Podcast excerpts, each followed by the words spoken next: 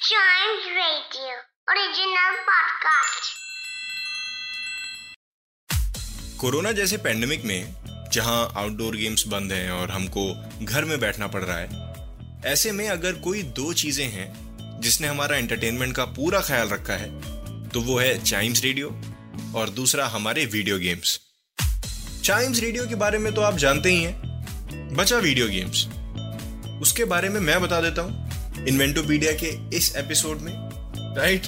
भाई, अगर किसी चीज़ ने हमारा इतना साथ दिया है तो उसके बारे में जानना तो बनता है ना, जानना ज़रूरी भी है कि वो आया कहाँ से, बनाया किसने और क्या है उसकी स्टोरी और अगर वीडियो गेम्स की बात करें तो इसकी शुरुआत 1950s में ही हो गई थी। और आपको जान के हैरानी होगी कि जो वीडियो गेम्स आज घरों में हम खेल रहे हैं, वो पहले साइंटिस्ट के लैब में ही पाए जाते थे। यस लैब्स होते हैं ना साइंटिस्ट वाले, वहाँ पे। 1952 में British professor A S Douglas ने ओएक्सओ क्रिएट कर दिया था, जिसे नॉट्स एंड क्रॉसेस के नाम से भी जाना जाता था। ये एक वीडियो गेम था। या फिर ये कहना चाहिए कि ये दुनिया का सबसे पहला वीडियो गेम था, जो यूनिवर्सिटी ऑफ़ कैम्ब्रिज में बनाया गया था।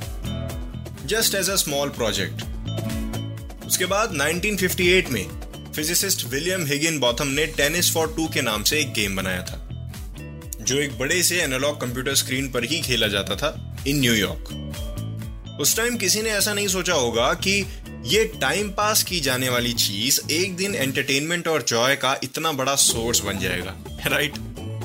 फिर 1962 में थोड़ी सी एडवांसमेंट की तरफ़ बढ़ते हुए स्पेस वॉर नाम का एक computer based combat game invent हुआ, और इन्वेंट किया था स्टीव रसल ने और इसी गेम की वजह से ये फ़ेमस भी हो गए थे।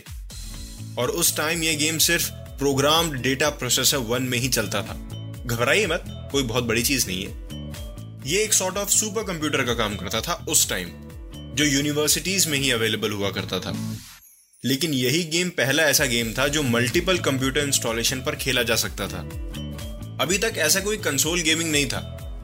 पूरे वर्ल्ड में ही नहीं था, जो घर पर भी खेला जा सके। कंसोल गेम का सपना पूरा हुआ 1967 में, जब डेवलपर रैल्फ बेयर ने एक prototype multiplayer multi program video game system launch किया। और मल्टीप्लेयर वाले ऑप्शन से तो हम कुछ ज़्यादा ही रिलेट कर सकते हैं, क्योंकि ये गेम टेलीविज़न पे अटैच करके भी चलाया जा सकता था। यस और इसीलिए इसका नाम द ब्राउन बॉक्स रखा था रैल्फ ने।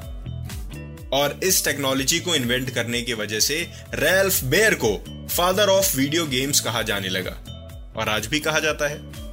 उन्होंने अपने इस गेम का patent American electronic company Magnavox से लाइसेंस करवाया और 1972 में इसे फ़र्स्ट टाइम सेल भी किया और मैग्नावॉक्स ने इसे ओडिसे के नाम से सेल किया, Odyssey, the first video game homemade console.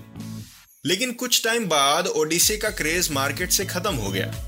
लेकिन ओडिसे के 28 गेम्स ने American video game developer company Atari को इंस्पायर किया और उन्होंने दुनिया का सबसे पहला आर्केड गेम लॉन्च कर दिया, जिसका नाम था पोंग। ये एक table tennis themed arcade game था और 1975 में इसे भी पहली बार सेल किया गया।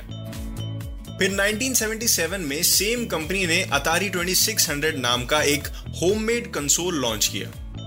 और जिसके साथ लॉन्च हुए joysticks and interchangeable game cartridges जिसकी हेल्प से हम मल्टी कलर्ड गेम खेल सकते थे। और इस सेट के आ जाने के बाद सेकेंड जनरेशन गेमिंग कंसोल्स का दौर शुरू हुआ। फिर 1978 में स्पेस इन्वेडर्स जैसे आर्केड गेम्स ने मार्केट में एंट्री लेके सबका दिल जीत लिया।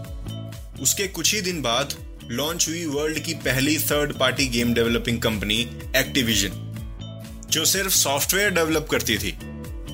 स्टार्टेड मेकिंग कंसोल्स इन 1979 उसके बाद जापान का सबसे फ़ेमस गेम पैकमैन ने एंट्री ली यूनाइटेड स्टेट्स में। और जापान के साथ साथ पूरी दुनिया में फ़ेमस हो गया। फिर कुछ दिन बाद निटेंडो नाम की एक वीडियो गेम कंपनी ने डोंकी कॉन्ग नाम से एक गेम लॉन्च किया। दुनिया को मारियो नाम के कैरेक्टर से मिलवाया, जो आज भी गेमिंग इंडस्ट्री के बड़े कैरेक्टर्स में से एक है। फिर American multinational technology company Microsoft ने अपना सबसे पहला गेम फ़्लाइट सिमुलेटर लॉन्च किया। देख रहे हैं गेम एक के बाद एक कितनी तेज़ी से लॉन्च हो रहे थे उस टाइम पे। हाँ और अभी गेम का सिलसिला रुका नहीं। 1985 में गेमिंग कंपनीज़ ने गेम स्ट्रक्चर में थोड़ी सी इंप्रूवमेंट लाने की सोची।